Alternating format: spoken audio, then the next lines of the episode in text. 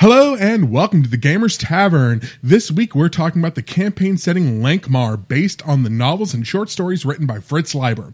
Before we get into the show, and while I've got campaign settings on my mind, I want to remind everyone that the Accursed World of Morden Kickstarter is still going for just a little bit longer. You've got until January twenty-sixth to contribute to Ross's Kickstarter and help them knock out those last couple of stretch goals and bring more life to the dark world of Accursed. If you missed out on the first Kickstarter, you can also pick up the Accursed books in both print and digital copies as add-on rewards for the Kickstarter. You can go and find out more at accursed r p g dot com. I also want to remind you that we have a Twitch channel. Every Monday, we play Borderlands two with in-character commentary with myself, Ross Watson, and Michael Surbrook playing characters in the game. And every Friday, we've got Game Table Shadowrun Season two Plot Resistance run by Brandon Ginsimer. You can find the videos live and interact with us in the chat by going to twitch dot t v slash Gamers Tavern Show, or you can watch the archives at youtube dot com slash meet in a tavern.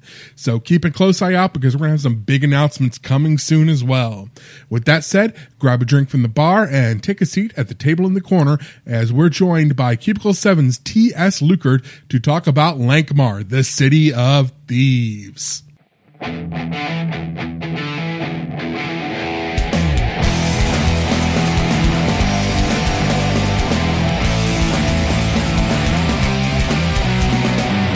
Hello and welcome to another episode of the Gamers Tavern Podcast. I'm your host, Ross Watson. And I'm Darryl Mott Junior And tonight we have with us a special guest, Mister T S Luckert. Hey, everybody. Welcome to the show, T S. Thank you. Yeah, well, tonight we're going to be talking about something cool. We're going to be talking about, as a game setting, a place called Lankhmar, the City of Thieves. And seven co- score thousand smokes. Is that yeah, the end? Something like that, That's yeah. That's a great subtitle. Now, we want to you know, get into that, but before we do, we have some things we always do on the show here, and one of the first things we do is we ask our guest to tell our listeners a little bit about who they are and where they might know you from in the context of a gaming character sheet. So, Mister Luckert, what is your gaming character sheet like? Bard-like and multitasking. Okay. It is a lots of points and different things. All right. Well, you're depending on the system in question. Well, you're you're you're not only a cowboy, you are a tech priest. Yes, indeed. And an apostate heretic, as a matter of fact. Okay, yeah. One of the finest. and, uh, and apparently now uh, you are a scribe of Middle-earth. So. Yeah, indeed. And now I've become um, a lore master for Middle-earth. It's, it's a complicated run. I've right. been a freelancer for twenty-plus years. So I guess if I was racking up skill in anything, it was probably in a... storytelling and world building. So you've been working as a freelancer for twenty plus years. That puts you back in nineteen ninety-five getting started. That is correct. What did you work on in nineteen ninety-five? I was writing a bunch of uh, stuff that was just going up on the nascent web. Like the web didn't exist at all the way we think of it today. And I wrote a bunch of stuff that I was I was doing things for Feng Shui at one point there. I ended up doing a, uh, a whole bunch of uh, morphs for seventh sea. And as I was kicking around through different projects and just like throwing stuff out, a bunch of D and D mods because we were on second edition, right? And it had been second edition forever at that point. So I was playing around with a lot of the stuff from, you guys remember the old green books? Yeah. Uh, Charlemagne's Paladins and the, de- yeah. Vikings. Right, yeah, yeah, and the old Vikings. Ooh, the great rune rules in that one. Really good stuff. Oh, I love those rune rules, yeah. Yeah, um, the, actually there's really good stuff in, uh, in Yggdrasil. The uh, the Viking game that we've got from Cubicle seven. But uh, at any rate, I was working on a bunch of miscellaneous stuff and just kind of throwing it out there. And uh, I ended up starting to work on various, I guess we'd call them indie projects now, but then there wasn't really that divide between indie and industry because it was so small, it was just all of us. So I ended up doing uh, a couple different things. But the first one that really hit was I started working on a project that became Skull and Bones. Uh, which came out from Green Ronin. And uh, Skull and Bones was for, originally was actually made for three point oh, but because it took so long, we ended up shifting it to three point five when it came out.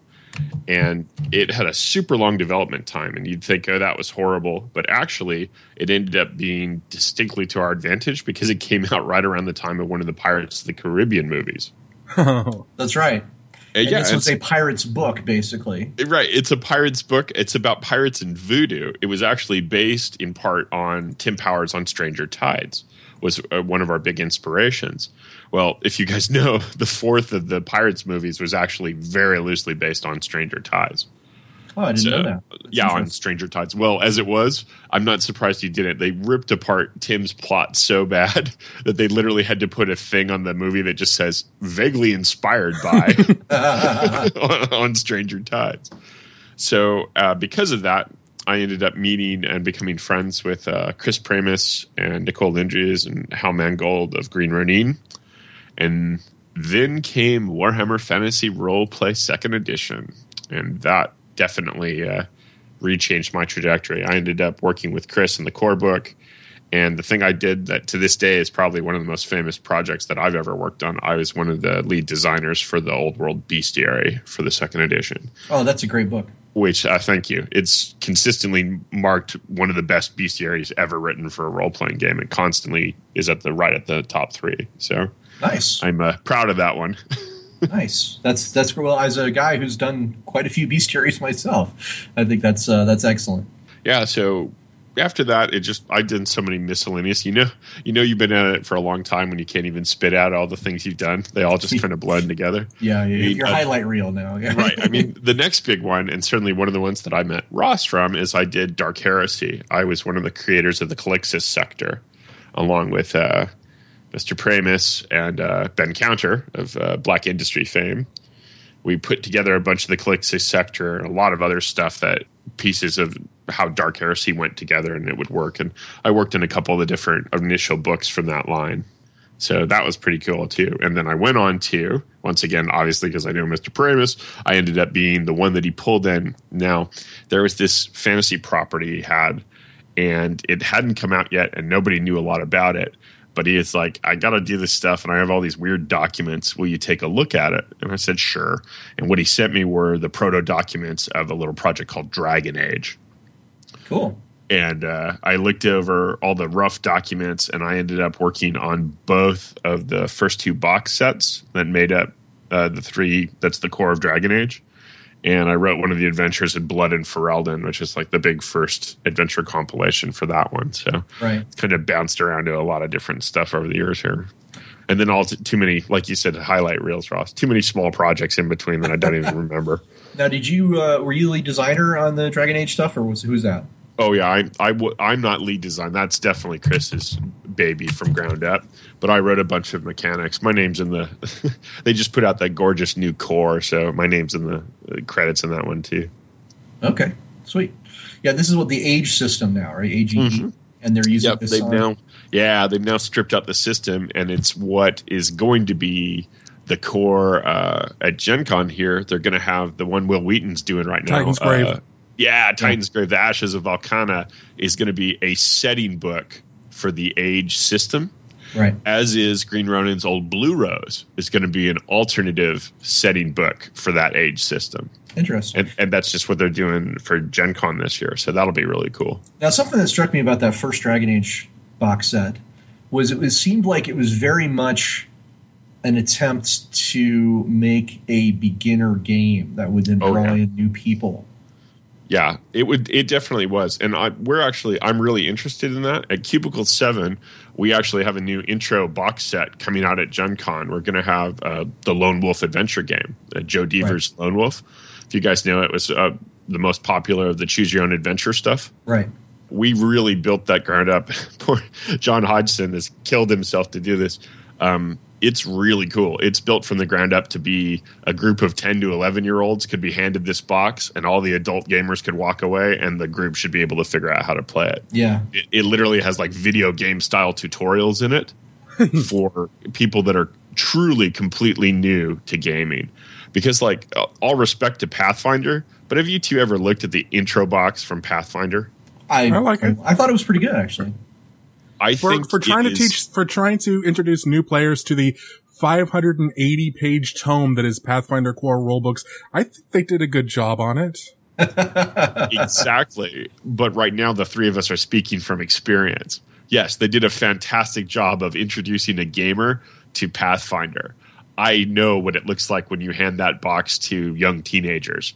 They are horrified at the complexity and the amount of stuff in that box, and they are not interested. Well, we could we could actually talk um, probably for a whole hour or two hours even about beginner games and you know oh, that's true. How, how they did or didn't do, or whether they succeeded or didn't succeed. Like I've gone on record and said, you know, in the past, I think that Dragon Age, you know, was a really it was a neat system. It was a uh, it was a, it was a, a, an interesting approach to try and uh, get beginners in on it. But I think that unfortunately, what happened is it sacrificed too much of what Dragon Age was when that game came out, right? Because you get you go play Dragon Age Origins, right?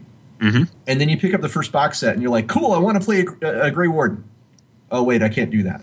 Yeah. Oh wait, I want to. Oh, I want to play a dwarf from Orzammar. Uh, oh, I, I can't do that either. So there's just an. Unfortunately, I think that's what happened with that first box set. Is it was a it, it it sacrificed a lot of the license to make itself a beginner. Uh, oh, that's know, definitely approach. True. Though I, I would say if you're now a Dragon Age fan and you wanted to get in, you'd pick up the gorgeous new core book from those sure, guys, sure, no which doubt. I had nothing directly to do other sure. than some of my works in it, and because that's now like boom, Dragon Age all the way, and it's the whole. It's not just Ferelden, you know, it's right. it's all of all of that world. So, well, let's all right. yes. let's take a quick detour. I, I want to finish okay. off your character sheet with um, the most recent events. You are now. What is your title at Cubicle seven? my my nominal title is Retailer Support Manager slash Designer. Okay. Which I've had weirder titles in Silicon Valley, but so um, now Cubicle seven is a company that is well known for doing games like The One Ring, and they are yes, also the uh, Doctor, Doctor Who, yeah, the Laundry, the Laundry. Yeah. Yep, the Laundry. Um, actually, the thing that we coming have coming out at Gen Con, we had one for. To show off at Origins, and I've never seen ever seen such lust in gamers' eyes. We have a line, the C- Cthulhu Britannica line, and it's all award-winning stuff set in and around London, uh, well, England, written by natives. So uh, Cthulhu uh, Britannica Scotland won uh, any uh, two, three years ago here. Like uh, many of the everything in that line is done really well. Well, we now have a super deluxe. Box set for nineteen twenties London coming out. A Green and Unpleasant Land.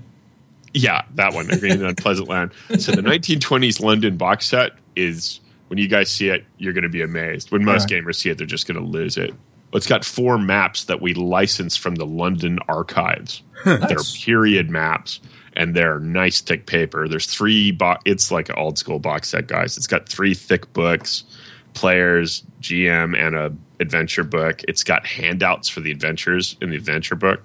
Sounds it, like a throwback to the uh, Mas- Masks of an Early Arthotep type. Oh, of. yeah. Yeah, it is sweet. In fact, uh, Mike Mason and a couple of the – a name you might recall there. Oh, yeah.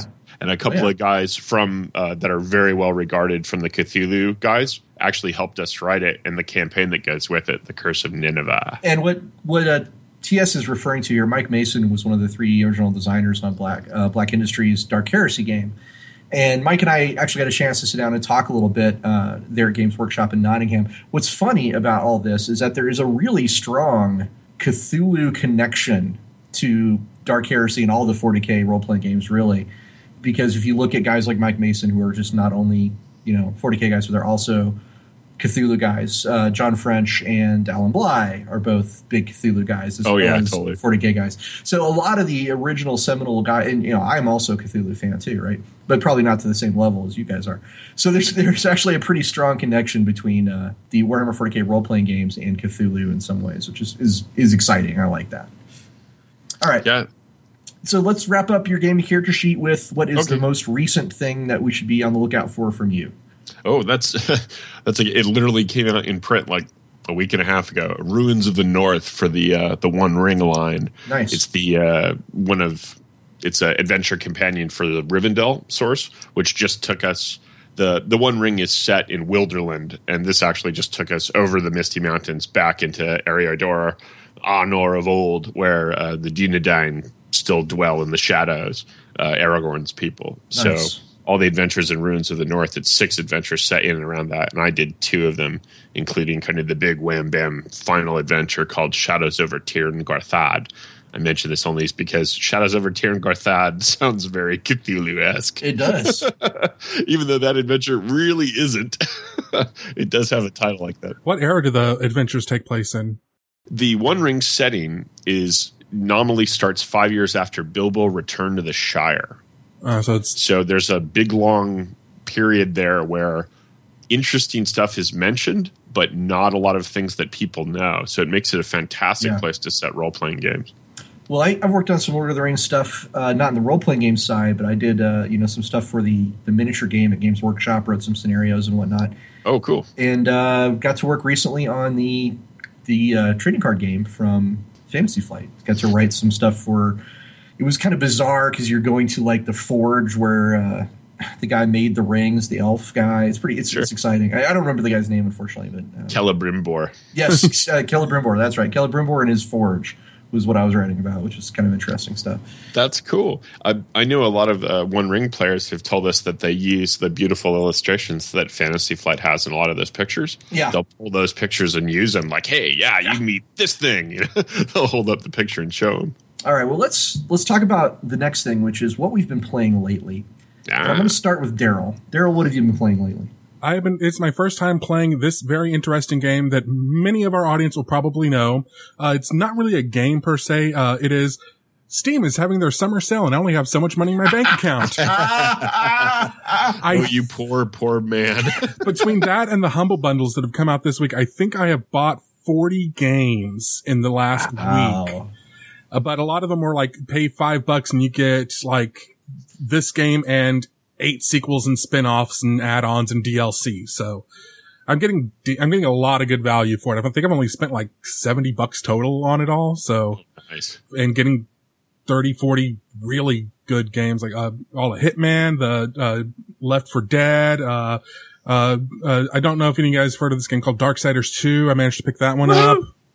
So yeah, there's, I've just got like a, my, it went from twenty-nine to seventy-five games on my Steam. Jesus. And there's still a week left in the damn sale. So right. you want to, now, you know, in the, in the game industry that you can throw a stone and only go so far and hit people we know, right? Yeah. Yeah.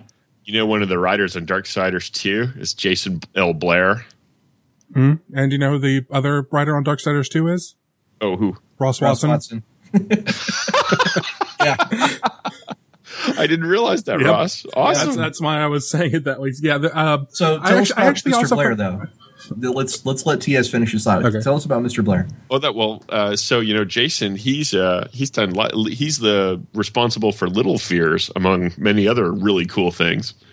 And uh, Jason these days works for Volition, and he was one of the re- lead writers for. Uh, Saints Row four, which if you guys never played it, is oh, it's, absolutely it's hysterical. The Volition makes good games. Absolutely. Yeah, for sure. So yeah, he's a he's an old tabletopper too. There's just a lot of us around. Oh man, every time I slip into odd places. Oh yeah, yeah, you'd be surprised.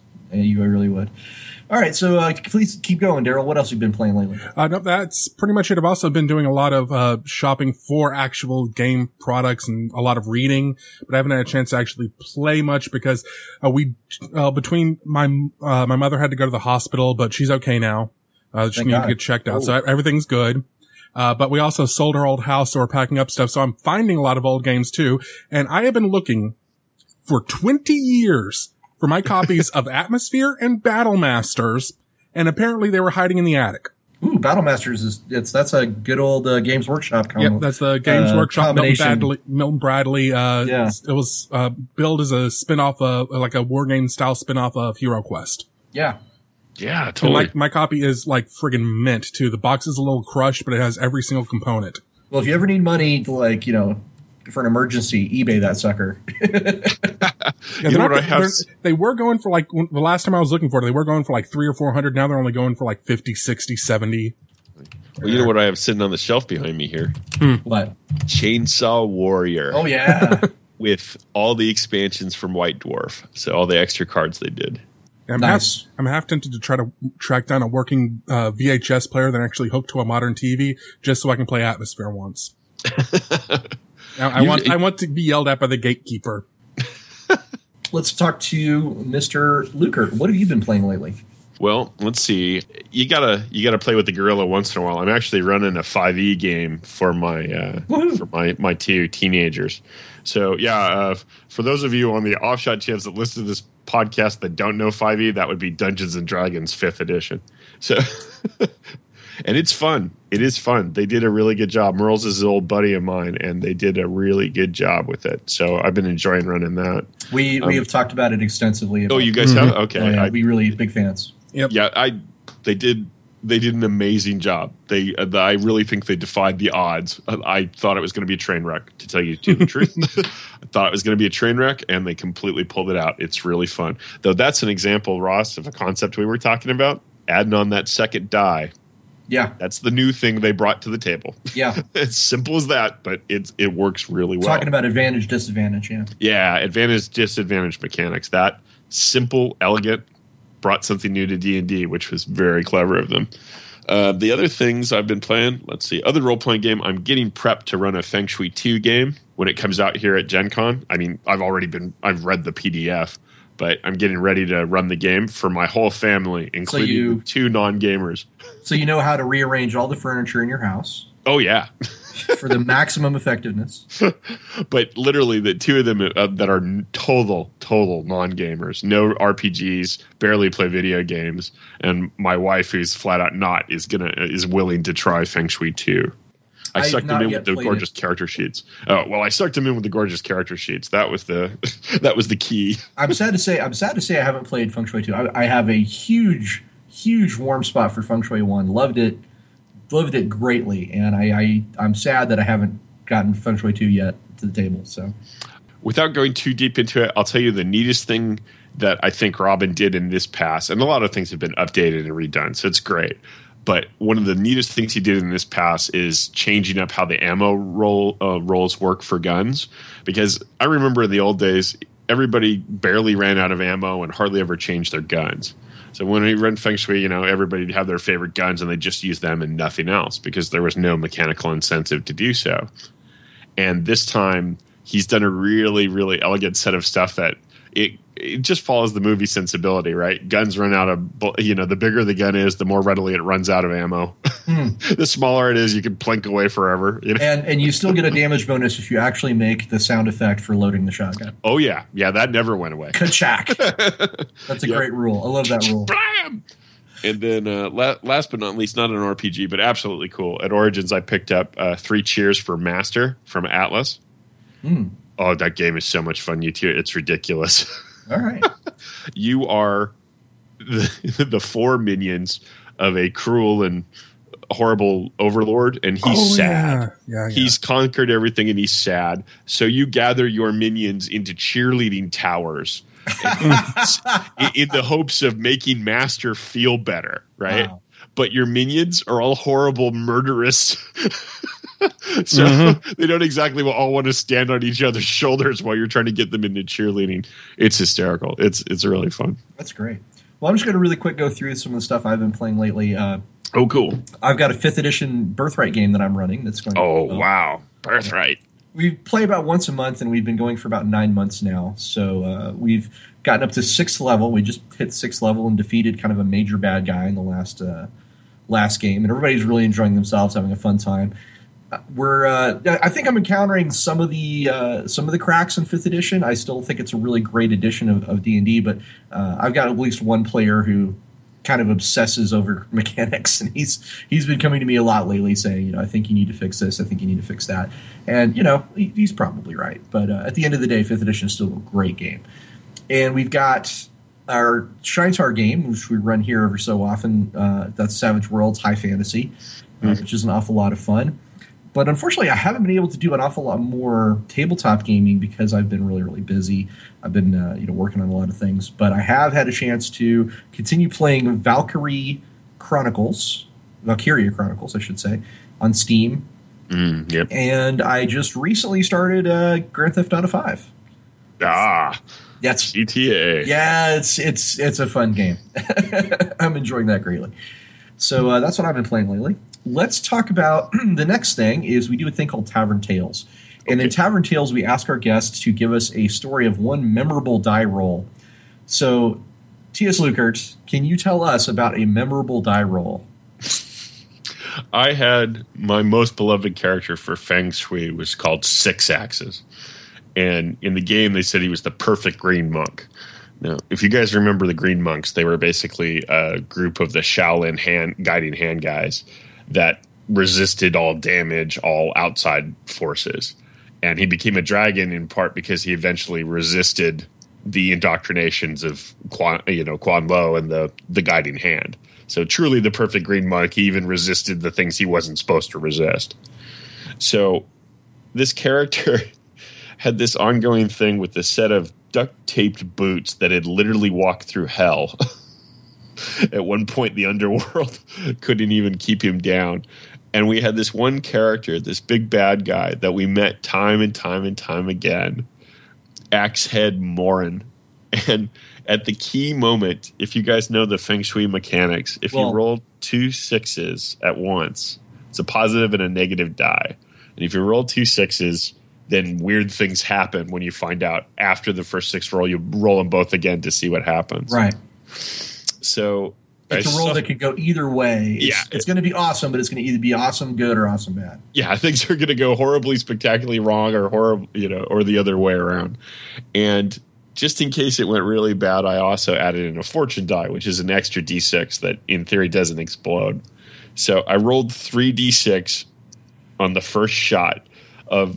And my descriptor stunt was like, I leap across the room and kick him in the face. Like when he was in the midst of trying to get out of his exposition, it's like I leap across the room and kick him in the face. So I rolled three sixes. I rolled again, two sixes on the devil's eye. And then I rolled again with a positive five and a negative one. Oh, wow. So it's literally one of the highest I could have possibly rolled. After nice. Two double sixes. And everybody at the table just like burst into cheers. And the G M was just like, you leap across the room and shatter all of his teeth and your boot gets stuck in the back of his head. Or hanging from his mouth. Wow. he was a, he was a titan. He was an ogre, you know, wow. I was like literally, literally hanging from this guy's mouth. But he's just like, he's floored. You literally floored him in a single hit. See, in Feng Shui, you know the bad guy is, is, is serious business because he has a name. Exactly. The second like, he has a name, you're like, uh-oh. Yeah, I could I could describe the most awesome-looking dude, but as long as he doesn't have a name. He's just a cool-looking mook. He's just a cool-looking mook. All right. Well, let's jump into our main topic tonight, which is Lankhmar. And we're talking about it as a, a setting, not necessarily – this is like a book club, right? Oh, yeah. Uh, so we're going to talk about it primarily with its relation to gaming uh, and game settings. But let's start with the very, very basics. And I'm going to ask Darryl – Darryl, what is Lankhmar at its most basic level? At its most basic, it's a setting based on the novels of Fritz Leiber. Like, did I get that right? Fritz. Fritz, Fritz Leiber. Leiber. Fritz Leiber. Um, and it is pretty, I, I don't want to say, the, com- the comparison that's always come to me has been Thieves' World, but it's not quite that. It's a little bit m- more heroic than that. It's not quite as dark and gritty. But it's a lot more realistic in its depiction of a fantasy world. And I may be completely off on this, so please correct me if I'm wrong. This is just my impression of it. No, no. You're, you, Fritz Leiber wrote a bunch of stories about these two guys named Fafhrd and the Grey Mouser. And these two protagonists were uh, – they adventured in a world that was called Nehwon. The novels and stories about these guys came to be called the Lankhmar uh, stories because most of them are set in a particular city called the city of Lankhmar. Now, the tone and the feel of these stories, uh, this is where we get the term sword and sorcery, comes from the Fafhrd and the Grey Mouser novels. So it is, you know, roguish adventure. It is, you know, guys that are spend they spend time drinking, feasting, wenching, brawling, stealing, gambling, and they're seldom fussy about who hires them, right? They they are heroes, right? They are humane and they do relish true adventure, uh, but they are not particularly epic heroes. They're not Aragorn or Gandalf, right? They are they're Han Solo. Yeah, well, kind probably. Of. Yeah, yeah, they're they're kind of like that. Yeah. Well, so Fafhrd it, is a barbarian and the Grey Mouser is a thief and sorcerer. And these two guys basically team up to steal things, get rich, party like rock stars, and then do it all over again. Yeah, if I was to the the clearest cut that I usually make with it, because especially when we try to compare things to it, it's the original. We actually should be comparing things to it, not trying to say what it's like, right? Mm-hmm. When yeah, you're trying to explain, yeah. it's like, uh, it's it's what these things came from. And, and to, put is, this, to put this in perspective, these books were written and started. They started. Uh, ah, Leiber started writing these in the thirties. So yeah, nineteen thirty-nine. Yeah. Though the publication dates were actually quite a bit later than when he started writing them. Yeah, the earliest one I can find is uh, Jewels in the Forest is in nineteen thirty-nine. So. Yeah, uh, they say a number of the things that he worked on over the years, some of them he tabled and got back to later on uh, several occasions. Yeah. Right, a lot of them kind of, and there was long periods of time too between the the early stuff that was like the thirties, and he was doing stuff all the way into like oh, he recompiled everything to the the books that most folks would know now, like in the later sixties. Right. Uh, there was just this huge long series of time as he thought about different stories with these two. If we think of D and D as being directly the child of the Lord of the Rings, Warhammer Fantasy Roleplay is the child of Fafhrd and the Grey Mouser. Yeah, well, the, and and so this is where we get Lankhmar as yeah. a setting, is because most of their adventures, not all, but most of their adventures of Fafhrd and the Grey Mouser take place in this this vast city called Lankhmar, and it's a decadent Byzantine city full of all kinds of plots and schemes, and it's ruled by overlords who are very self-centered or weak or distracted by their own little crazy plots and things like that. So it's it's a it's a very it's a very good setting for roguish adventure. It wouldn't be right for Gandalf and Aragorn, but it would be totally a place where Conan could feel at home. Oh, absolutely. So just so just so we're clear on the tone and feel of of Lankhmar. Now, as a game setting, uh, of course, Lankhmar has evolved over the years through a number of different ways. Darryl, why don't you tell us about a few of the ways that Lankhmar has been a game setting? Well, it started off uh, actually before I think even the novels were written, according to something I read on Wikipedia. And as we all know, everything on the internet's true. So grain of salt here. But apparently, uh, uh, Leiber and his college friend Harry Otto Fisher created a war game setting uh in Lankhmar in nineteen thirty-seven. It was basically, it's called a war game, but I think it might have, it was around that time before war gaming was actually a hobby thing per se. Well, this is this is way back in yeah. the this is pre even like the chit and measuring tape crowd, right? Yeah, this is this would have been more along the lines of wargaming was something that you did to actually train a tactical mind to lead troops, kind of thing. Uh, would have evolved out of that, the actual um, games that they played in preparatory schools and military schools. Well, it all evolved out of a thing, um, in, in a way, the, the recreational version yeah. evolved out of H G Wells' Little Wars, which mm-hmm. was a series of rules for uh, playing, you know, war games as a, a hobby or pastime. Mm-hmm. Uh, the first appearance of that actually actual game getting published was when it got modified when it was released by T S R as a board board game slash war game in nineteen seventy-six. Woo-hoo. It was actually redesigned by Gary Gygax. Robert, please tell me Kuntz. It's pronounced Kuntz. It's Kuntz. Thank you. Yeah. I've never heard that name said aloud, so it's Robert Kuntz. And uh, Brad Stock created that, but it wasn't actually created as an actual campaign setting until the first edition in nineteen eighty-five, designed by Bruce Nesmith, Douglas Niles, and Ken Rolston. Yeah, it had some great artwork on that one. Keith Parkinson, Jeff Easley. And uh, that actually was a neat – I remember this setting. Uh, do you, did you have the setting box, T S? Oh, I certainly had the setting box, though, as you guys were talking about it. I actually think the first appearance – aren't we going to deities and demigods? The original New oh, One gods were all in deities and they were. Demigods. That's a well, very they, good point. I, th- I think they were one of the ones that were excised whenever uh, no, for no, the third printing. No, no, no, no, no, no. That wasn't. That's because was not. Okay. Leiber was down with it, and he was like, "I wish you guys had asked me, but it's okay," because he was down with gaming. Yeah. Melnibonians. Moorcock was pissed as hell because they hadn't asked him, and actually mm-hmm. said if they bloody asked him, he would have let them, but they didn't, and. um The Lovecraft estate sued because the Lovecraft said, no, no, no, no, no. The estate said you had no right to have the Cthulhu mythos. Well, they also uh, Chaosium had purchased the rights. Anyway, suffice to say that he's, T S is right.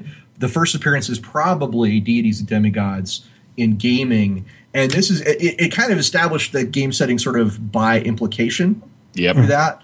Uh, because they didn't really talk about Lankhmar that much, but they did talk about it enough to give you an idea of what that world was like. So, yeah, Deities and Demigods, that came out, let's see here, nineteen eighty. So it had been five years prior to the uh, box set. It's taunting me from my bookshelf. My hurt back won't let me pull it down. All right. All right. So, yeah, so we got nineteen eighty, we got the Deities and Demigods. Then we have the b- first box set in nineteen eighty-five. Now, this was a big box set, and it was like one of the first times that um, this was looked at as just like a big city box. Yeah. This was not – maybe not the very first time, but it was amongst the first times that yeah, – I think this uh, predated the – I think the first one that was like that was the Waterdeep one, but this actually predates uh, Waterdeep in the North by well, a year. It, it had some interesting rules in it for social encounters, like haggling, bribery, uh, different social levels. Had a full-color poster map. Yep. More than one hundred N P Cs were in it. It was It was a big deal. And I seem to recall it being one of the first ones that really played with that social levels too, Ross. I, mm-hmm. That one I could be wrong on, but I remember it as having specific stats about the social levels you were in and your connected levels in it. So you had to be careful because, like, oh, they're not even going to talk to you. You're scum from the streets. Yeah, well, that, that's that actually reflects back to Lankhmar as a setting, because there are parts of Lankhmar that are like the noble quarters, right? Yeah. Where, where there are guys walking around who could buy and sell you based on their inheritance, and they don't want to give you the, the time of day if you're just some scruffy thief from, you know, down by the river or whatever, right? And there's parts of the city where if any nobleman set foot in, they would probably never be seen again. They would disappear. Yeah, they would just vanish, right? Because it's it's it's not exactly lawless, but it's pretty close in lots of part in different parts of the city. Now uh, we had another box set that came out in uh, ninety-three. I, it looks like ninety-six, according to my research. It's a, it depends on which of the two. I've got one source that says ninety-three, one source that says ninety-six, and I haven't had time to actually try to find a copy right. online. Now, this was an update of the original set, and this included some uh, – this includes work from uh, Shane Hensley, who went on to do Deadlands and found Pinnacle Entertainment Group and Savage Worlds. Uh, this is when he got involved, was in the ninety-three ninety-six set. And clearly has never stopped loving it. Oh, yeah. You know, c- because, you know, skipping ahead several decades, we have now – the, the newest thing is Savage Lankhmar, mm-hmm. which just came out this year. Uh, so that is – That just came out this year. It's available for P D F now in pre-order for hard copies. I don't know right. when that's actually coming out. Uh, designed by Thomas Reed. And then we've got two former guests and friends of the show, Timothy Brian Brown and Daryl Hardy, who spells Daryl wrong. oh, and there's, and there's this other guy. I'm not sure the pronunciation. This is Watson. Watson. Uh, yes, yeah, I, Ross I worked also, on it. I also worked on it. I got to write nice. the uh, official Savage World stats for Fafhrd and the Grey Mouser, which oh is sweet, yeah. And I did the uh, did all the N P Cs and uh, basically Jewels in the Forest as an adventure, things like that. It was it was really cool. So so yeah, we, we skipped a couple of things though. We skipped uh, Mongoose did a RuneQuest version.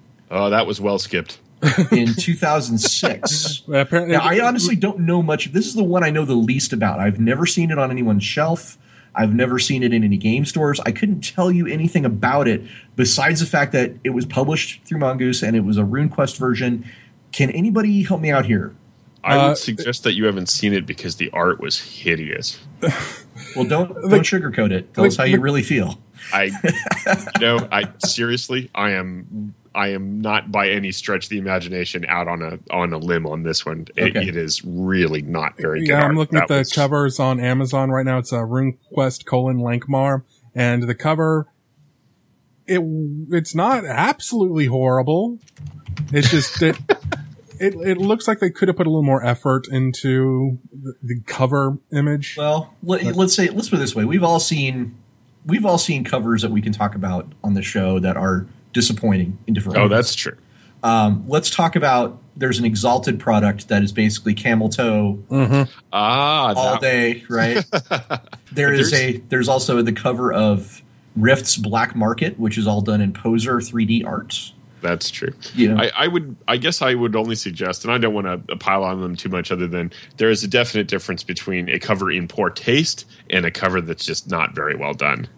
Okay, that's a good point, because the artwork on the uh, the artwork on the Exalted one is actually great, great artwork. It's just yeah, yeah. It's, it's just well Campbell done. It's just what it depicts. Yeah. So, and to be fair, you know, on this show we don't hate anything. It's all disappointment. You know, if we're disappointed in something, yeah, well, we say that. It looks like I was going to stab at it because the inside is not bad, but I believe that's why you don't see it on the shelves, because I have read that and it's not bad. But they used some of their uh, updated RuneQuest system for it, and it, it it was not the worst interpretation of Lankhmar, I think. Well, there's but, a there's a there's a review on Amazon that says other than the art, A plus. So there's that. uh, yeah, I you know the writing was not bad. It was it, it was an interpretation through the RuneQuest system, right? Their kind of slightly modified RuneQuest system. So if that's your thing, it certainly depicted the kind of bloodier end of Lankhmar. Well, all right. So, so just to be clear, we've talked about a bunch of different.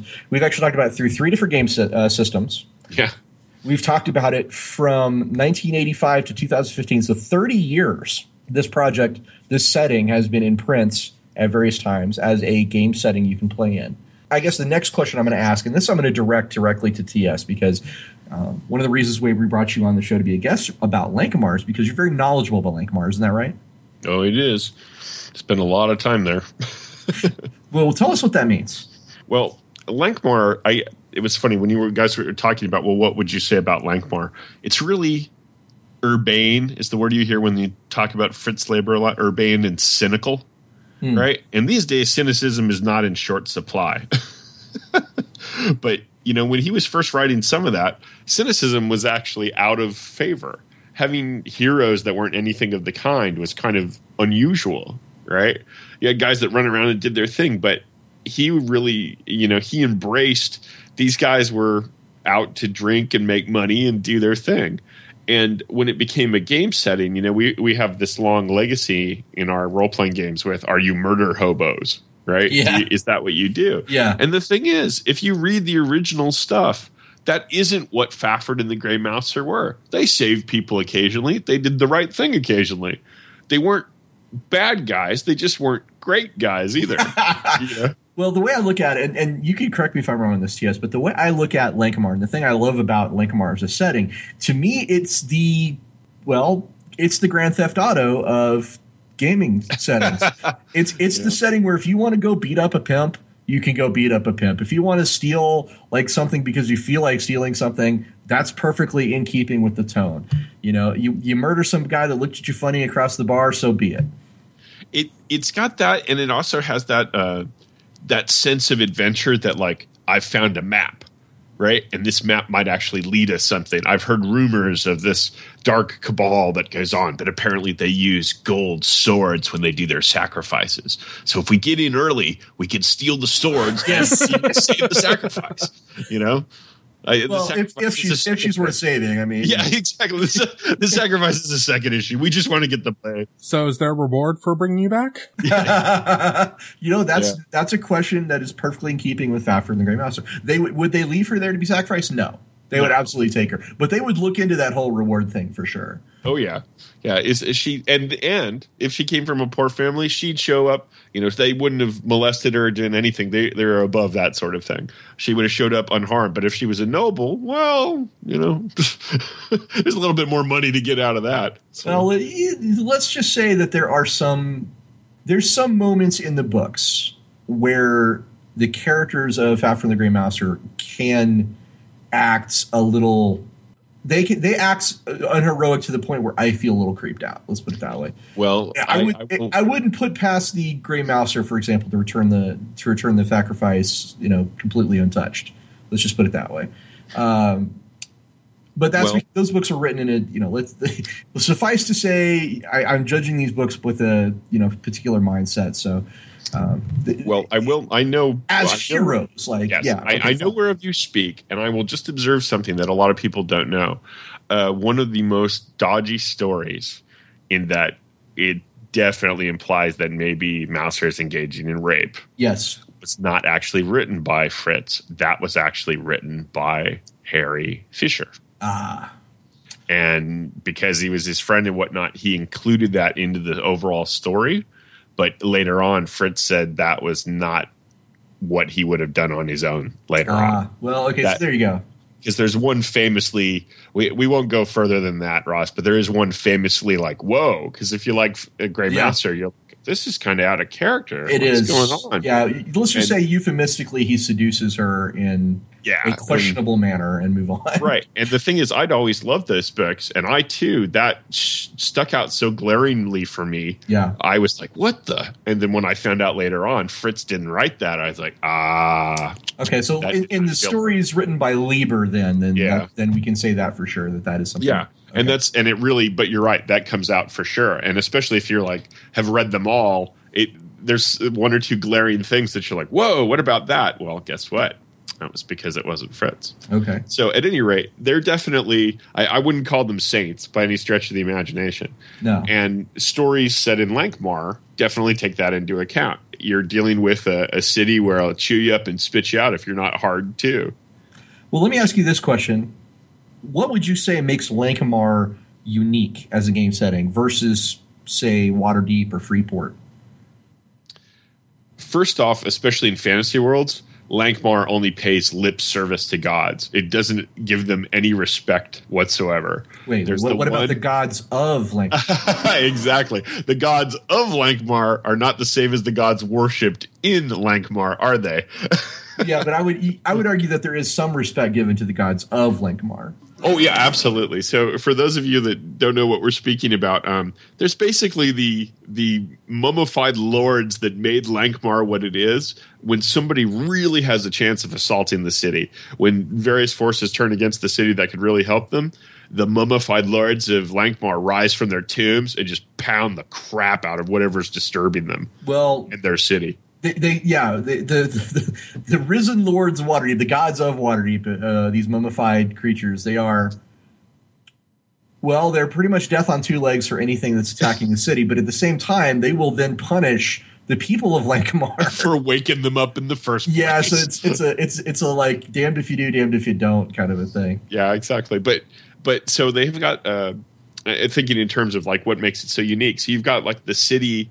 You've got the one street of uh, the series of streets, the one neighborhood, like the I think it's like the street of ten thousand gods. Yeah, the street, the god, yeah, so, street of gods. Yeah, yeah. It's like, and it's literally like everybody moves up and down the street depending on how many worshipers they have. It's like utterly ruthlessly practical, right? Oh, you're a big god. You're at the front of the street in the huge temples. Oh, you're just a little god worshipped by a few. Uh, you probably got a now these are arch on the end of the. These are what's called the gods in Lankhmar. Yeah, these are these are. Folks that in a in a D and D setting people would be worshiping with their clerics and whatnot. Only traditionally in Lankhmar, there's no spiritual power to be gotten from most of the gods. It's certainly not from a you know a, a cleric perspective, or throwing out uh, prayers and stuff is not really what folks do in that world. Right, you don't really have that. But uh, so the things that make Lankhmar unique is for its its stance on religion. Um, uh, It would have been the first place. It's not unique anymore, but it's the first place that gave us the Thieves Guild. It yes. is the setting that gave us the Thieves Guild. Yes, the, the, the in fact, it's called the uh, the Thieves Guild of Lankhmar, if I'm not mistaken. Yeah, straight up. But also, uh, people are always talking about the Thieves Guild, but they kind of skip over the fact that the Thieves Guild specifically had contracts with the Slayers Brotherhood. Oh yeah. So not only did we get a Thieves Guild, we got a Cult of Assassins. Yeah. And they have a pretty interesting way of like taking people out too that they don't like. They have uh, assassins that will copy everything about you to to the point where they will become your basically impersonator in order to take you down, because then they will know how you think. Yep, I like that. I thought that was neat. almost, almost, yeah. The, and the way it's described, they become almost like doppelgangers. Yeah, you know the way it described them in the, a couple of the stories where they're referenced, it's like that. Yeah, they have the interesting set too that I think we've seen. I'm not certain if Lankhmar, if old Fritz was the first, but I do know that if they take a contract, he was one of the first. That if they take a contract and fail, you're you're out. They have. They have their own sense of honor, and the Slayer's Brotherhood, if you take out the assassin that came after you, right. That's that. Well, there's also uh, there's a lot of unique things about Lankhmar per se, but it's it, it always does strike me a little bit as, uh, you know, it's kind of like looking at a, a, a fantasy city through the lens of someone like uh, a little bit of Terry Pratchett, a little bit of, uh, of uh, the guy who made Brazil and Time Bandits. Oh, yeah, Terry, Terry Gilliam. Gilliam. Terry Gilliam, yeah, yeah for sure. A, a, a little bit through that lens because, like, most of, like, like the general of the armies is this senile, doddering old coot. And the like the overlord of the city is, you know, either either a, a, a witless fool or a, you know, a guy who pets kittens all day and does nothing else, or like some kind of, you know, grasping, hugely ambitious, you know, politician. It's these people are larger than life, and they're they're done so in in ways that are both um, virtuous and sinful, right? I mean, it's it's it's interesting. Yeah, and they it's funny too. It, I, I guess it's funny to touch a, ga- a Game of Thrones sentiment that I swear comes right back from Lankhmar. Yeah, Valor Morgulis, all men die, right? Yeah. Everything Ross just said, all these powerful people, they come and go. You know? Yeah. Well, yeah, yeah. They're, none of them are are, are it, it, it, this is, of course, predating Game of Thrones by quite a bit, but there is oh, yeah. a, a, clearly a, a, an influence on things later on down the line. Right, it, and obviously, I mean, in in the sense that Uh, that cynicism that Fritz showed all throughout them comes out in Lankhmar. Like no, no power lasts. I guess would be we could sit and uh, think about like what would be the fundamental underpinnings of Lankhmar. Right, there is no power great enough to last, save the gods in Lankhmar. You know? Well, death. Oh yes, but even death fails. Right? yeah, yeah. Death does. E- even death is not infallible. That's true. Like, and, and death is personified. He has like yeah. a anthropomorphic, like I kind of like uh, Terry Pratchett does. He is like an actual dude you can go meet and like take yep. things from, and cut deals with, and cut deals with. Yeah, absolutely.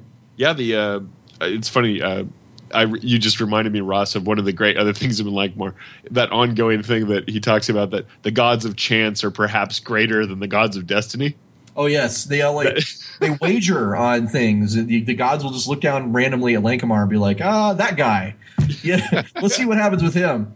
Yeah, uh, exactly. Yeah, even so. even the, the, the great and good, like even the, the the host of heaven, the gods themselves are kind of petty beings, right?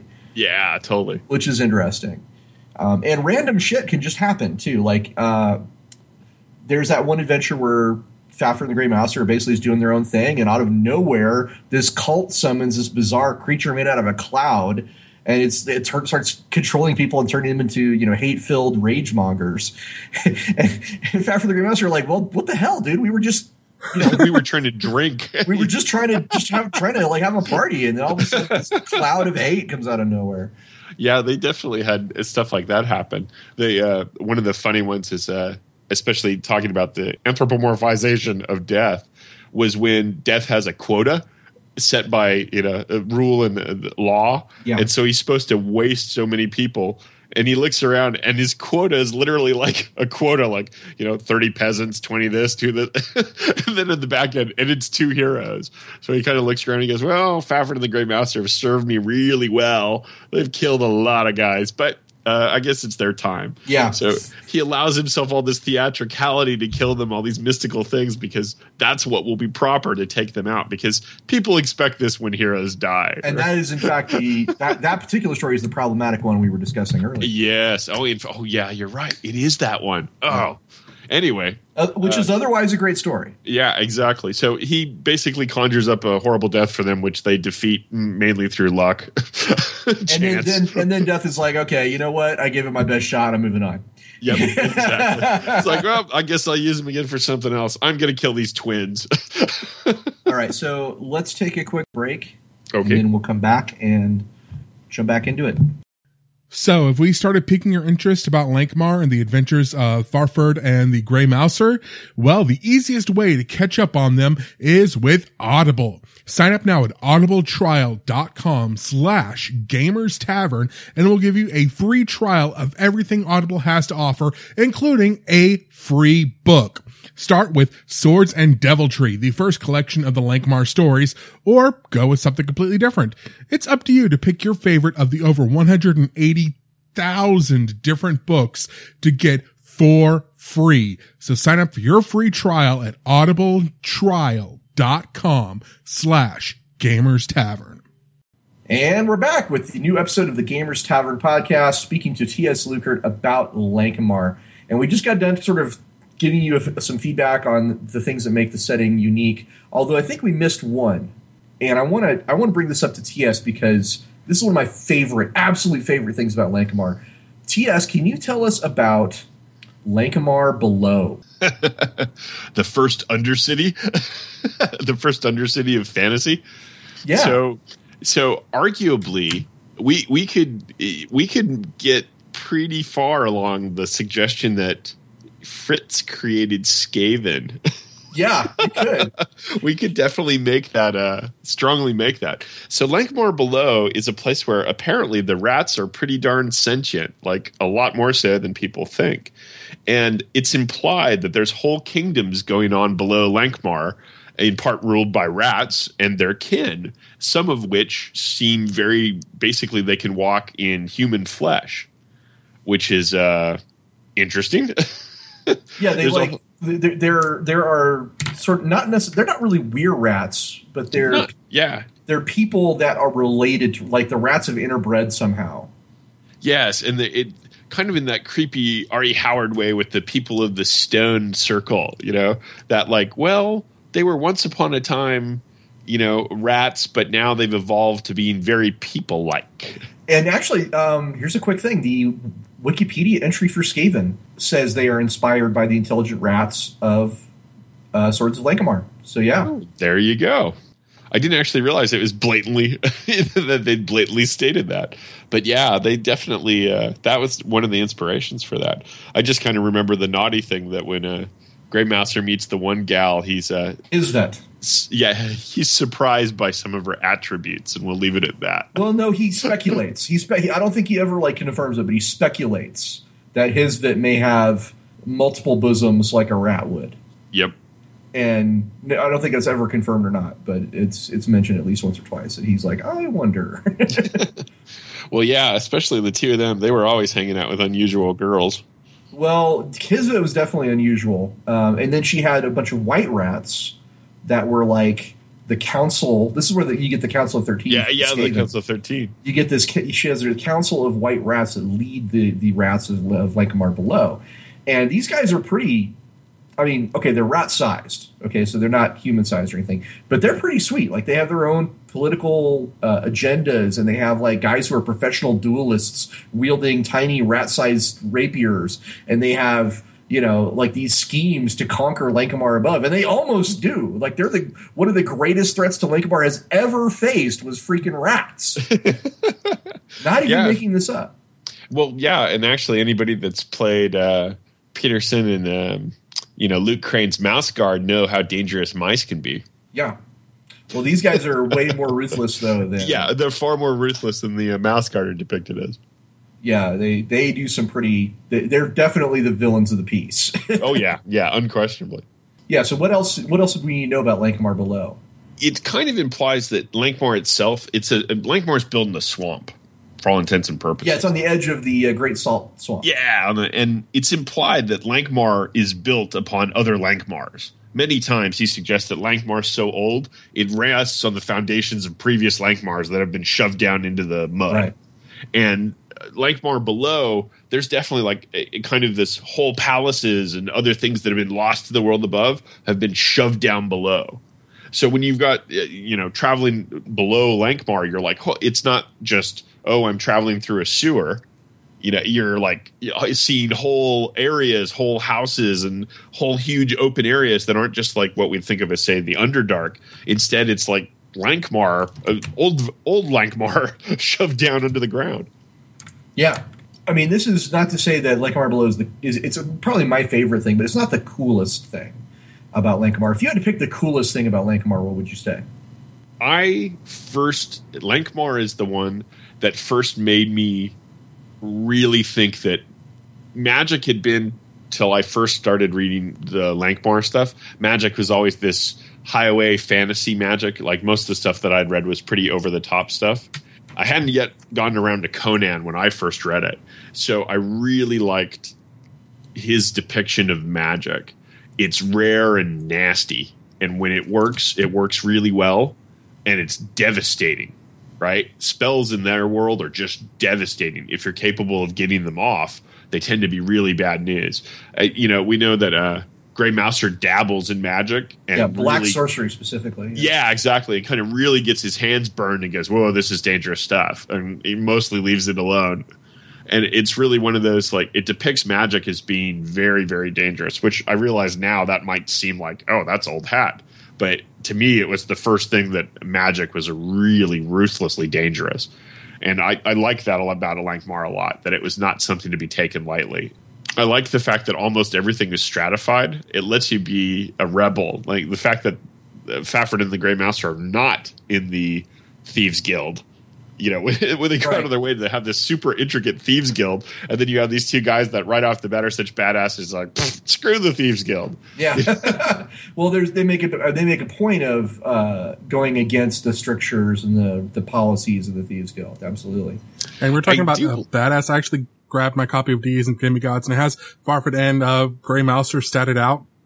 Grey yep. Mouser is a fifteenth level thief, thief, eleventh level fighter. Third level magic user with uh, strength sixteen, intelligence eighteen, wisdom fourteen, dex nineteen, charisma eighteen, and, and uh, constitution seventeen. Fafhrd yeah, is a uh, his eighteen double zero for strength, intelligence seventeen, wisdom fourteen, dex eighteen, con eighteen, charisma seventeen. I want the dice that these guys well, used. there's, there's basically there's basically three eras of these two guys, okay? Yeah. There's the initial, they're callow youths just starting their careers era, okay? And at their at their beginning, they're still pretty sweet. They're still pretty skilled dudes, right? But they're not they're not ridiculously amazing. And then there's the peak of their career, and the, the, the stats you're seeing there are kind of the peak of their career where they take on like most of the city's bravos who. Basically, everybody that owes that they owed money to got together and hired like a shitload, a shitload of mercenaries trying to kill them, and they just it didn't work. Fifth level um, bard. So the, at the height at the height of their career, these two guys are absolutely legendary heroes. They can just they they take on uh, they take on these crazy iron uh, animated statues from another dimension and take them out. Right? Yeah, I, I forget the. I don't know if you remember which story it is. Do you, Ross? When it literally the opening paragraph is the two of them left Lankhmar, not looking back, and wandered the world for five years. Like, yeah, literally, they just go out and become total badass legends. They're so it's pissed. True. Like, you know. And then, and then there's the third, the third era, which is their kind of the retirement era, where they are still really good at what they do, but they have slowed down. They have entered middle age or. You know, and, well, and, and they've also and they've also settled down. They've yeah. both found a woman that completes them, and they've both, you know, after years of playing around with all kinds of different philandering, girls, yeah, philandering and doing whatever. The two of them have both met somebody they've fallen in love with, and they're settling down and looking to, you know. So yeah, there's definitely three different eras for their lives. So yeah, so those stats are just to be clear. Those stats are kind of showing them at their height. And just so to get, put it in perspective, here's the stat. Here's death's level: thirtieth level cleric, thirtieth level fighter. thirtieth level magic user, thirtieth level illusionist, fifteenth level assassin, and twenty-third level bard. Dude, he's death. Why isn't he a high level assassin? Let's well, seriously, the greater god uh, move infinite. It's so funny when we do that these days. You guys know what we do. We go, he's death. You know, there'd be no stats. He's, he's death. death. Yeah, because you know the, the the adage is if you give it stats, yeah, means they'll they kill it. it. Yeah. He lives in a huge fort in the heart of Shadowland. What's he doing yes. on B B S? And you can get to this. You can actually like ride to the Shadowland. It's not. It, it's it is kind of a separate uh, dimension, but it's also kind of not. Yeah, but, but I, will say, I will say this, the art in the deities and demigods is actually pretty cool. For, well, it's for Jeff them. D. Yeah. Oh, yes. And Diesel of Force and uh, Yara Lotus and all those guys, you know. It's, I mean, it goes into some detail. They actually show detail of the of um, of uh, Grey Mouser's rapier in there. So yeah, if, if you get a uh, chance to get a copy of that, tra- track it down. I think it's Paul Jacquez was also working on that back in the day. And that, and you just made an interesting point, you two, or you reminded me of a, another point that's kind of fun about Lankhmar. As much as I love uh, magic items, as much as the next guy, Ross, yeah. It's kind of cool that he never really went in for magic swords or anything. That the two of them constantly lose their stuff and just keep renaming their swords the same thing. Yeah. yeah uh, mostly uh, Shockwave was the one. Yeah, let's see. Mouser carries Scalpel Cat's Claw. and Cla- Cat's Claw. Yeah, his, his rapier is scalpel, and his dirk is cat's claw. And then I think it's Grey Wand. Yep. Yes. Is Fafhrd's. Grey Wand is his sword. And then and uh, Heartseeker Heart is the dirk. Yeah, that's right. Right, is his dirk. And they, and they make it explicitly clear they are just keep renaming their weapons the same thing. They, they've yeah, lost they their use... swords or had them ripped off many times. Now they, they encounter magic items, and they do occasionally use them during the course of their adventures, you know, to, to do various things. Um, but... Yeah, they, they don't rely on them like a D and D adventurer would. Really quick, I just want to say let's let's go beyond the boundaries of the city and let's talk about Nehwon itself. Now, Nehwon oh, is yeah. the world that surrounds Lankhmar. Now, Darryl, do you know anything? How much do you know about Lankhmar and Nehwon? Uh, the only thing I know about Nehwon is that it's no win backwards. Okay. W H E N. It's uh, apparently an, alluding to Erewhon, which is Nowhere Backwards, which was a different novel series by um, the world from do, do, do, uh, Samuel Butcher from eighteen, back in, uh, eighteen seventy-two. Never. Butler. Butler. Samuel Butler. Butler. Sorry. I'm yeah, looking right no at problem. It and I'm reading it wrong. uh, it's uh, basically a satire of Victorian society. You know, Darryl, if you ever hire a guy to come to your house and, you know, help clean things up and keep it tidy, you don't want a butcher. Just saying. Well, B U T, and it's an author. It just fills into my head, butcher. So. Wow, that would really change the movie Clue, wouldn't it? It's sending it in a whole different direction. I'm the butcher.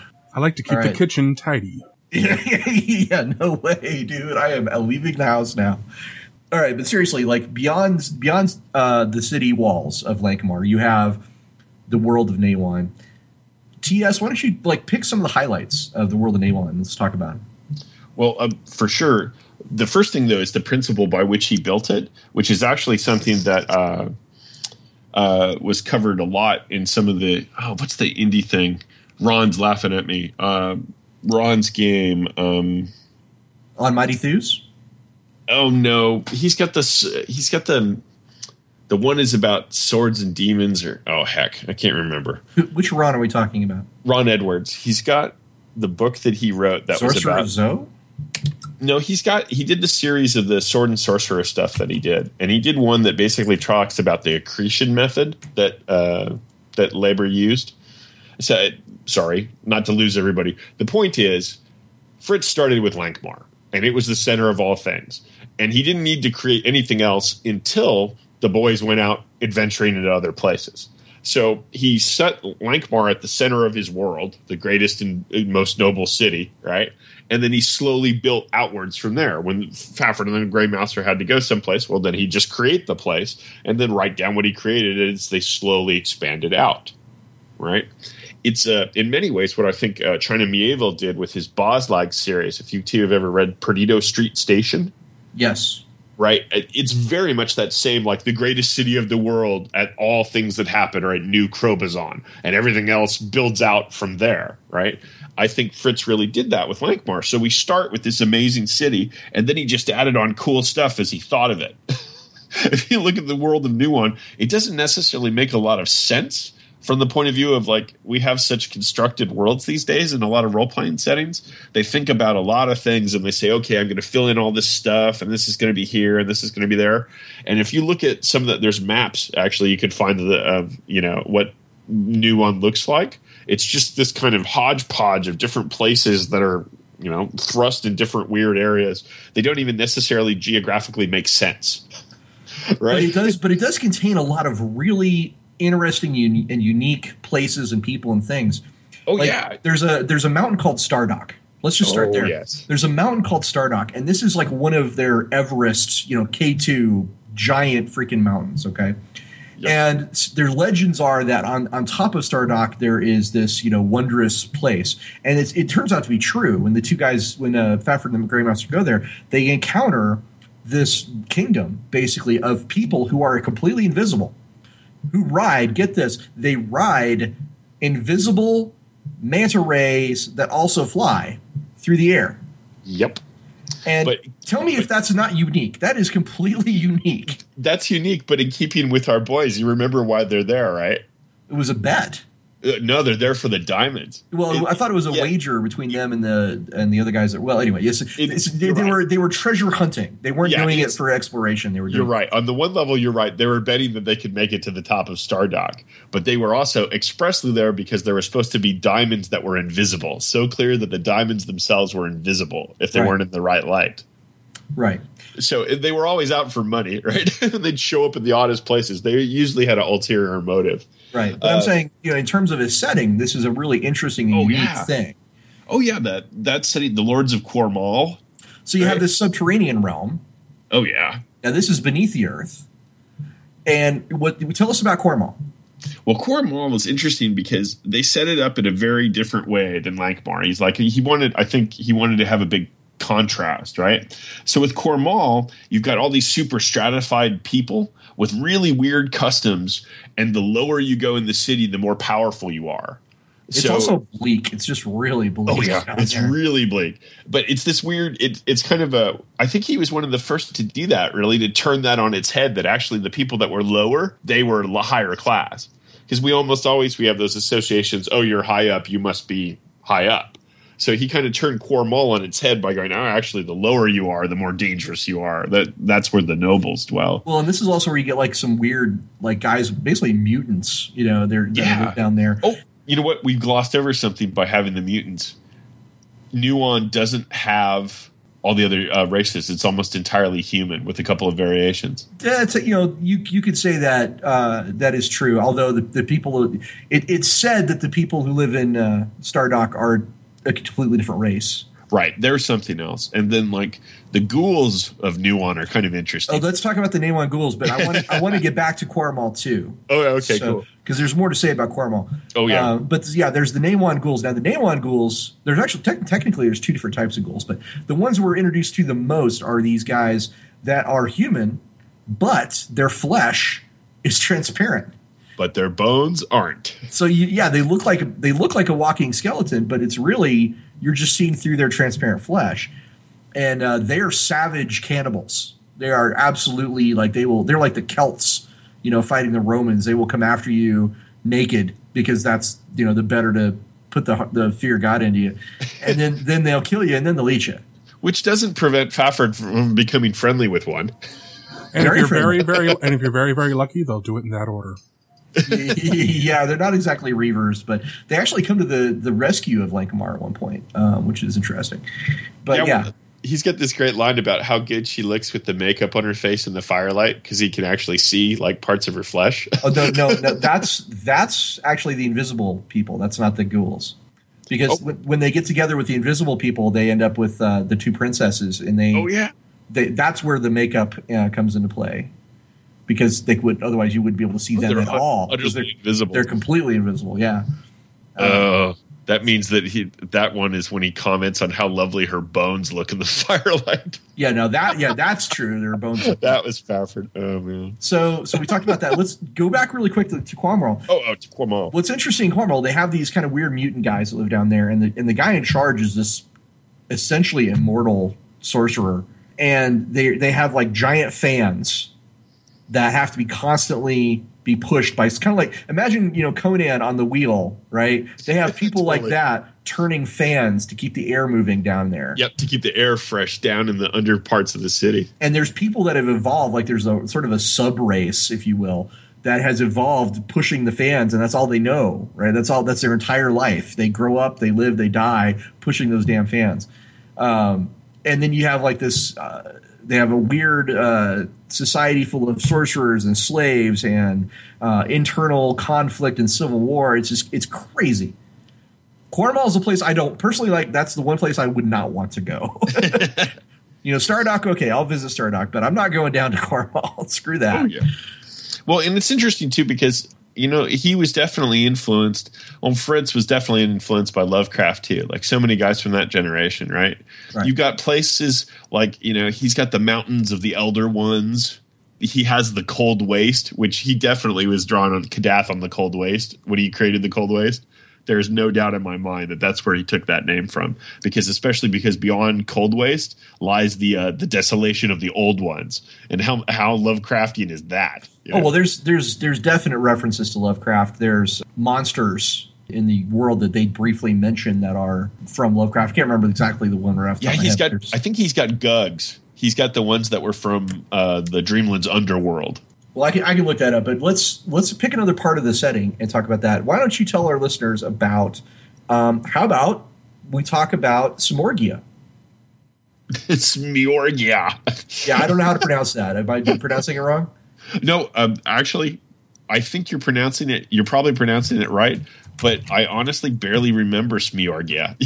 Okay, you so, can remind me, and I'll see if I can remember. So Smorgia was this kingdom that sunk into the sea. Oh, oh, right. And the whole kingdom is still down there. Yeah. Yeah.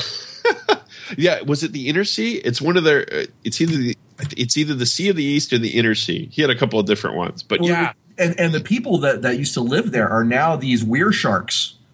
Right. They adapted can, to their new home. They, they're, they're basically weresharks, and they can command – They have like a uh, they have like an Aquaman relationship with fish, where they can summon like a giant whale to come take your ship apart and stuff like that. Right, and they have to be uh, generally they, they say they placate them or avoid their waters at different times. Yeah, just that whole thing about yeah they have to be placated or completely avoided, because if you don't tithe to them, they'll just wipe out your ships. There, there's that one like, like there's a weird Atlantis city that rises up every so often just to tempt people to come in, and then it goes back down beneath the water. And then down you go. Yeah, yeah. They have some pretty. That's that's like a really weird, interesting place. How about the treasure house of Urgon or of, Ungar, of Ungargi? I'm not pronouncing that very well. The treasure house. You know which one I'm talking about. Oh yes, I was actually. I thought. The Jewels in the Forest? Yes, from of Jewels the different, in the Forest. Like, yeah, when you're talking about different uh, classic places, that is uh, that is really cool. That is uh, one of my favorite expressions of that, and I'm not going to remember the poem. You're probably not either, are you? Oh, I could I could find it. Yeah, I bet you could. There's this fantastic poem that brings Fafhrd, once again, on the quail, quest for treasure, but brings out Fafhrd and the Grey Mouser into the great forest to the north to find this legendary treasure. And even in the poem, it, bra- I'm, it brags about like massive rubies and jewels and whatnot. But it says there's no trap in this tower. There's no no guardian, no this, no that. You know, no traps, no locks, no bars, no. And yet you'll die. And it, it kind of totally sucks the boys into this. And that's one of my favorite stories. And that's actually one of his earlier ones, too, in the collection. Yeah, but the thing is, the, the deal is with this, what, what what he's talking about is that big the treasure spoiler. house. Yeah, big spoiler alert, right? But the treasure house itself is a living thing. Yeah, the gems that the boys are after, that Fafhrd and the Grey Mouser are after, they are exactly what it says they are. There is a diamond as big as their head. There are rubies as big as their fists. But these gems hold the sorcerer's sentience. It's uh, almost like the precursor for the demi-lich in a sense, right? Yeah, because he put his he put the he put his sentience into the gems that then animates the treasure house itself. Right, so this entire tower is a weapon, and Fritz Leiber has the greatest descriptions of when they find the remains of these guys. They're trying to figure out what yeah, happened. What, what killed them? There's no no weapons or anything around, no footprints. You know, what killed them? Yeah, like Fafhrd like inspecting one of the bodies, and he's like, "This has been, you know, he's been flattened. He's been just like his bones have been ground to dust." And there's just he just can't figure out how this is happening and how it could happen so fast. And what it turns out is that the, the the the treasure house itself can flail around and smack people, you know, with its tower. It can crush you with its interior walls. Yeah, effectively one entire animated. Okay. It, but it's the tower itself is animated. Here's here's the the poem. Oh, got it. Okay, cool. Uh, For although my treasure house be empty as air, no deadly creature in rocky lair, no sentinel outside anywhere, no pitfall, poison, trap, or snare. Above and below the whole place bare, of demon or devil not a hair. No serpent lethal fanged yet fair, no skull with a mortal eye aglare, yet I have left a guardian there. Let the wise read this riddle and forbear. Which is awesome. Right, and that, of course, coupled with the legendary treasure that the sorcerer accumulated in his lifetime, because he was famously greedy and, to me, and that famously like, loved jewels. To me, okay, so this when I was like, uh, you know, twelve, you know, this is my, you know, probably first edition D and D. That's what I thought adventures were like. Is you would come across, you know, some kind of riddle like that, and you'd be like, oh, we've got to go here. We got to go check this out, right? You know. Yep. fools that laugh at death. Yes, and that's what they are. That's exactly what Fafhrd and the Grey Mouser are. So what are some other areas in Nehwon we're leaving out? Uh, the cold cold corner. We're leaving out Cold Corner. Oh, yeah. Uh, what, Fafhrd's? Where yeah, Fa- that's where Fafhrd's clan is from. Yes, the sir. Eight Cities this- of Trollstep Mountains. They don't really go to the Trollstep Mountains. I mean, he's got a lot of things that he refers to, like like so many authors, right? He's got great right throwaway on. Stuff that he'll talk about. The Eastern Lands, as an example. You know that there's the uh, – okay. What's it called? It's like the Grand Citadel of the King of Kings or something. He makes a big point about there's a huge empire to the far east. Hoborxen. Hoborxen. Hoborxen. H O R B O R I X E N.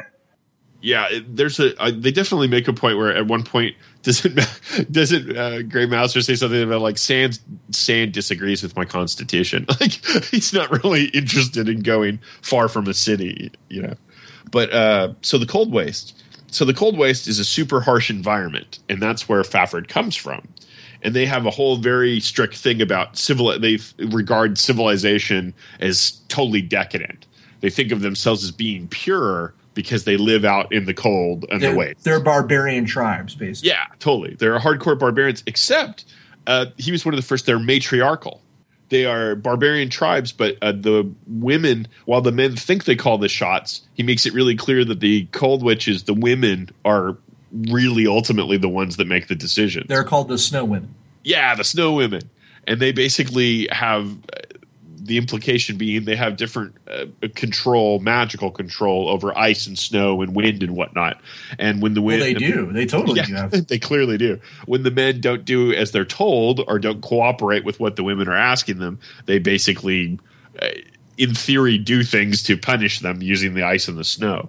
Yeah, well, and, and Fafhrd, this is part of the reason why he leaves his home and ends up right. – he's Faf- he's seeking civilization. He doesn't right. – Fafhrd like, explicitly so. believes that his mother might have killed his father for defying right. her. And his father was well known for being willful. Yeah, exactly. So and, and the, obviously the son following after the father. Right. Right. Oh, I found the uh, the, the uh, Lovecraft creature. It's the Night Gaunt. Oh, the Night Gaunt. Yes. The Night Gaunts are the ones that are um, explicitly mentioned a couple times. Oh, cool. Um, so, yeah, there's that. Uh, Cold Corner, we talked about that. We talked uh, – have we talked about – again, there's some really just really great stuff out there. Have we talked about them going to the Howling Tower or the Bleak Shore or the uh, the Earth Priests, you know, with their weird like volcanic caverns and stuff? Oh, with their all the extended cavern thing? We haven't, but neither have we touched upon their two patrons either. So oh, we do need to talk to about – yes, let's talk about – well, T S uh, – well, actually, hang on a second. Let's see if Darryl knows this one. Darryl, okay. Do you know who the patrons are nope. of Fafhrd the Grey Mouser? Nope. All right. T S, help them out. So they each have a patron sorcerer. There's a lot of interesting implications with these two, right? It's – let's see if – now talk about pronouncing – It's Ning Ningabul, yes. Ningabul of the Seven Eyes, which are sometimes six, depending, yeah. and uh, Shilba of the Eyeless Face. Right. And ironically enough, Ningabul's the super talker, and he's he's Fafhrd's patron, and Shilba's the super taciturn one, and she, well, she, he, it is uh, Grey Mouser's patron. So these are clearly non-human beings. They're not even from our dimension, right? Oh, they, yeah, explicitly not. Explicitly not from our dimension, but they're the most powerful sorcerers, supposedly, uh, in all Nehwon. And they are they have inscrutable motives for the most part. Well, the interesting thing is I, I agree with you that they're most powerful, but one of the ongoing implications is their powers were dirne- directly connected in part to their being patrons of these two great heroes. Correct. They kind of imply that, yes, Ningabul is very powerful, but it was his patronage of Fafhrd that made him truly powerful. Yes, Shilba was very powerful, but taking on Grey Mouser gave her, her, he, it, whatever, greater power. And the two of them are total rivals. They don't like each other very much. But because the pair make the two of them powerful, they both tolerate the other. Right. because they know that there's kind of this implication that comes up uh, explicitly stated that Fafhrd and the Grey Mouser sometimes believe that they are the soul of one great hero from the past split into two bodies. It's weird because they, they end up like going to our Earth for a little while and stuff like that too. It's it's, yeah. it's strange. It's uh, later on. It's very strange. Like, their their adventures are, I don't want to say surreal because they're not, but they're but their adventures sometimes make you go, wow, that is just really out there. And that's part of the reason why Lankhmar as a setting becomes a really interesting place to play, because it, it, it kind of almost anything is possible. And and that's interesting to me. I, I like that it has that very cool old school sword and sorcery. You're not really sure what's around the next corner kind of feel. And I guess that's going to lead me to this question. Now that you've heard all about Nehwon and, and well, Lankhmar and Nehwon, um, Darryl, what kind of adventures or campaigns do you see as something that you would run in, in a setting like this? I've got ideas floating through my head like crazy right now. I'm, even, even if it's not stuff, I'm, I may not set it in Lankhmar, but just it's churning ideas in my head over stuff I can do in any, any sort of like urban fantasy setting. Um, hmm. Basically, like you were saying, I always really like the idea of rumors and stuff like you, you overhear things. That poem you were talking about. Oh, hey, there, that sounds like treasure. Let's go do it. And I've never had a group of players who ever chased those down. So even, even doing that, I might be able to have a little bit more carrot in the adventures rather than the stick of prodding them. Okay, the adventure's this way. Go save the princess. Well, there's something so. to be said. I think there's something to be said for.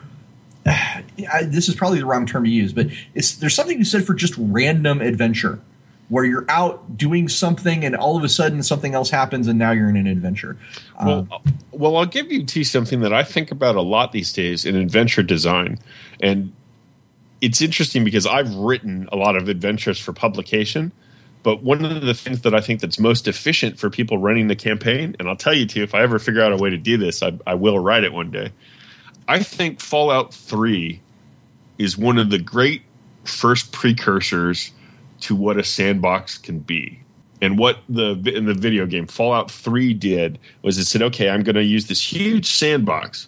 And there's all these interesting things that can happen in different parts of the sandbox. And then there's going to be a couple of big storylines, but I'm not going to force anything on you as a player. I'm going to let you wander out and run into these things. And how we do that in a setting like Lankhmar, explicitly what we're kind of talking about is you set up a bunch of this stuff like, you, you know, the poems and the riddles and the you listen to your players and you talk about it. Well, what well, you know, you hit them with the Conan, you know, what's best in life for your character? What are what's your character about? And as you figure out this different, you know, stuff that you can hook them with, you just start chucking out different things. And you don't even necessarily commit, like as a G M, don't commit to any one thing. Just check it out there and see what they're going to do, because that's what that setting kind of lends itself to, right? You guys can get into whatever trouble you want. If you want adventure, it's right outside the tavern door, or maybe even in the tavern door. You just have to be willing to take it on. Yeah, because there, there's a story where they are literally sitting in a tavern bemoaning the lack of adventure, and it's kind of, you know, the be careful what you wish for, because Guy sits down and says, okay, you're now going out to do a thing. And that's where they walk, they leave and go away for five years.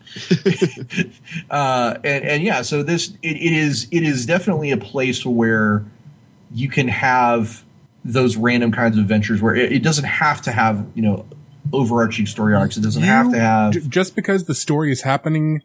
Yeah, it doesn't mean that it's the beginning, middle, and end of the story. It's just the part that you happen to walk in on. Correct. You're the, guest, you're the guest star in this person's episode, th- this person's T V show. And then you're exiting it, at the end of the episode. It's completely random to you, but it makes total sense to that other person. Yeah, absolutely. Especially if you're like explicitly, as an example, I think it's interesting with some games, especially with players, to sit down and explicitly glow, look, you guys are going to be in Lankhmar for quite a while, or actually we're going to be in Lankhmar for a bit, and then you guys can wander el- elsewhere, right? Because the character you make, you're probably going to reconsider some of the characters you might make. If you make an exclusively urban mound character, you're not going to want to go traipsing off into the wilderness, right? If you say like, well, we're going to play in Lankhmar and you guys pretty much aren't leaving the, the city for a while, it's going to influence what people want to do. But the neat thing with Lankhmar is you can go like, you two have both been at this as many years as I have, you know how players respond to restrictive groups and rules. It's like nails on a chalkboard for, you know, for role players. And the Thieves Guild is all about rules. Like, you can even set them up like, okay, you've got guys have joined the Thieves Guild, and you're like, awesome, what do we get to do? You're going to go pickpocket urchins for the next three years until we think you're worthy to do something. Screw that. I mean, yeah, exactly. Do you know any players, any at all, that are like, oh, screw you? Like, you don't even have to go out of your way to do it. The most folks will turn against the Thieves Guild like that. Here's know? here's the thing I've been thinking about is there's actually one of the novels for Lankhmar was called Two Sought Adventure. Okay. Oh, yeah. And if you think about that, if you just think about those words, right? Lankhmar as a setting is the kind of place for adventure. And I don't mean adventure. We, we've kind of, in the gaming industry, when we say adventure, it's it's lost some of that old meaning that it had. But when I say adventure with, with regards to Lankhmar, it is that unusual, hazardous, exciting experience. It is absolutely the exploration of the unknown. It is absolutely undertaking an enterprise. You, you're you're going, let's go do a thing, and it's yeah, going to be totally. risky, and it's going to be exciting, and we may not survive. There's going to be peril, there's going to be danger, there's going to be threats. And that's what I think is kind of at the heart of Lankhmar. Is that's the kind of adventure that you're going to find there. This I get a similar sense from like uh, the old Grey Box Forgotten Realms, but but of course in a different tone, and it's a different genre. So with with that particular tone, and with the idea of adventure being that that higher, you know, really pulse-pounding kind of thing, I think that's where Lankhmar really shines. Yeah, for sure. It's strange, too, that Lankhmar has a piece of something that's always been really hard, I think, to capture in R P Gs, unless you really have players that are down for it. And it's that concept.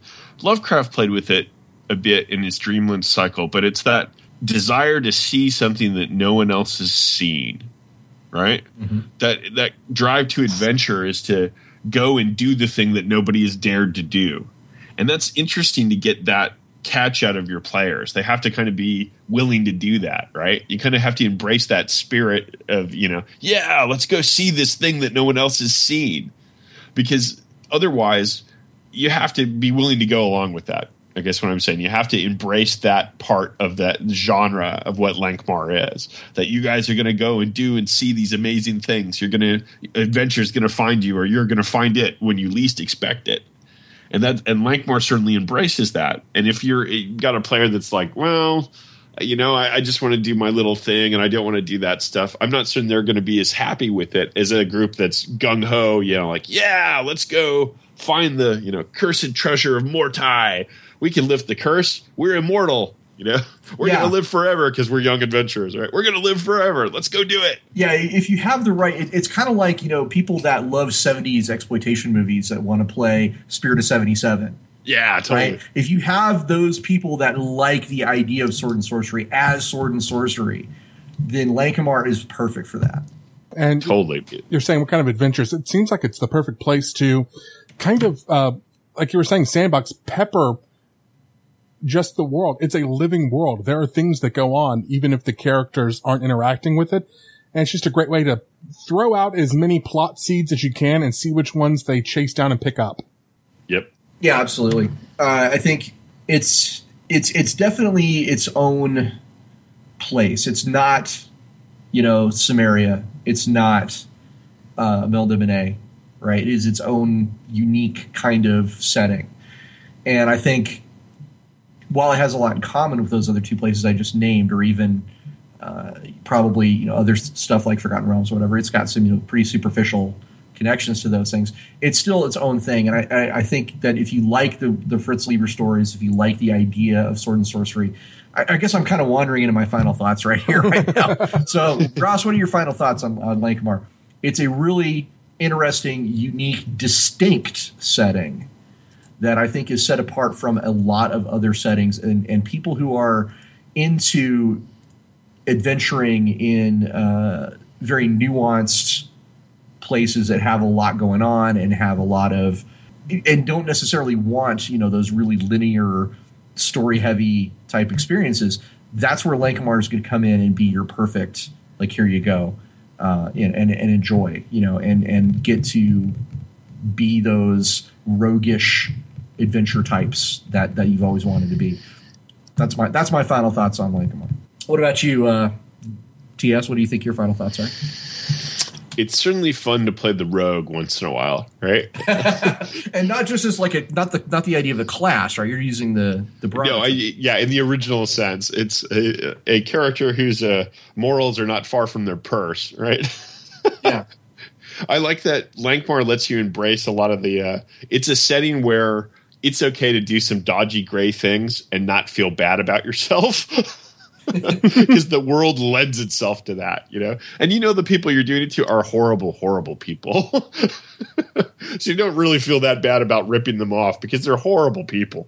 There's a lot of villains. That's, yes, that's a good part. Like Cormal, the Lord of Cormal is also named Cormal, and yeah. he is he is a just reprehensible dude. Oh yeah, there is definitely a plethora of people, even in the base setting, before you know a G M gets going and adding, that are just not pleasant. They're awful. So, yeah, yeah. They're really he. Uh, Fritz is always really good at digging it in. Like you go, oh, this guy's kind of bad, and then like more details are revealed, and you're like, this guy's really bad. Like, and usually, yeah, you just. That, and that was definitely because you cheer the heroes on, right? If the guys that they're dealing with are so much, it's okay. They're both a little gray and they're thieves, right? Because the guys they're dealing with are so much worse. And I think he really went out of his way too. They never ripped off poor people, and it's even not even like middle class people. What's the score you're going to get against that? They were always after rich guys. You know, and, lost and, treasures are rich guys. And when it came down to it, they were heroes. They did save yeah. lives. They did, you know, the right thing. Just usually after some. You know, quibbling over. I may be a bad guy, but I'm not a bad guy. Yeah, yeah, exactly. Yeah. Embracing the Wreck-It Ralph spirit. Yeah. All right, Darryl, do you have any final thoughts on uh, Lankhmar? Yeah, uh, Lankhmar had always flown under my radar as a campaign setting because I didn't really know its history. Because always, every time I read it, I'd like skim over the description. I was like, okay, so it's Waterdeep then?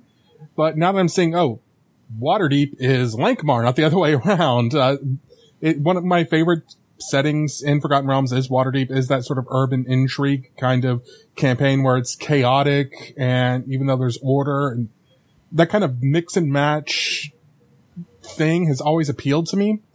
So I'm actually thinking of going back to that. I've, I've talked about it on the show before. It was called the Rogues campaign that uh, my old mm-hmm. D M ran, uh, where we were set in Waterdeep as uh, trying to set up a Thieves Guild. It sounds like something would be really cool to actually set in Lankhmar instead.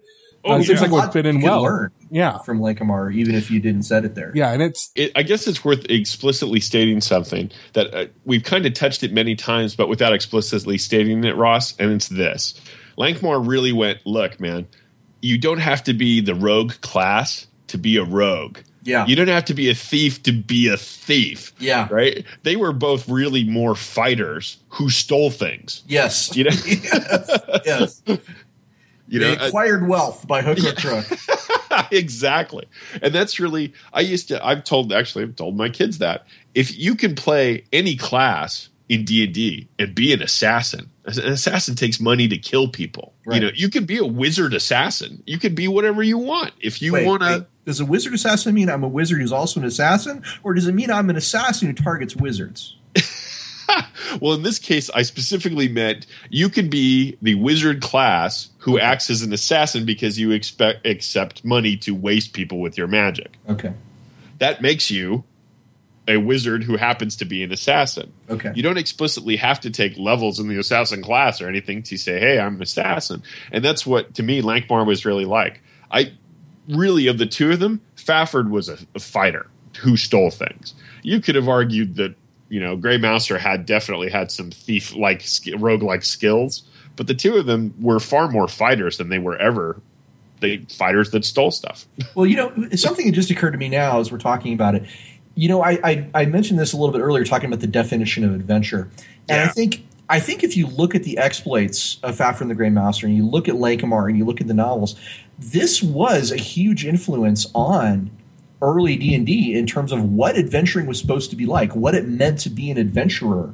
Oh yeah, comes from these two guys. Yeah, for sure. Not not in any small part, but it comes from a large part of what these two guys did. It, that so so when I say like that's kind of what I thought D and D was supposed to be like, I wasn't far off the mark. That is pretty Le- much what D and D was, was one like. of the uh, one of the first authors mentioned in the influences of D and D way before right. Tolkien was, and Gary Gygax's original notes and uh, forward to D and D. Right.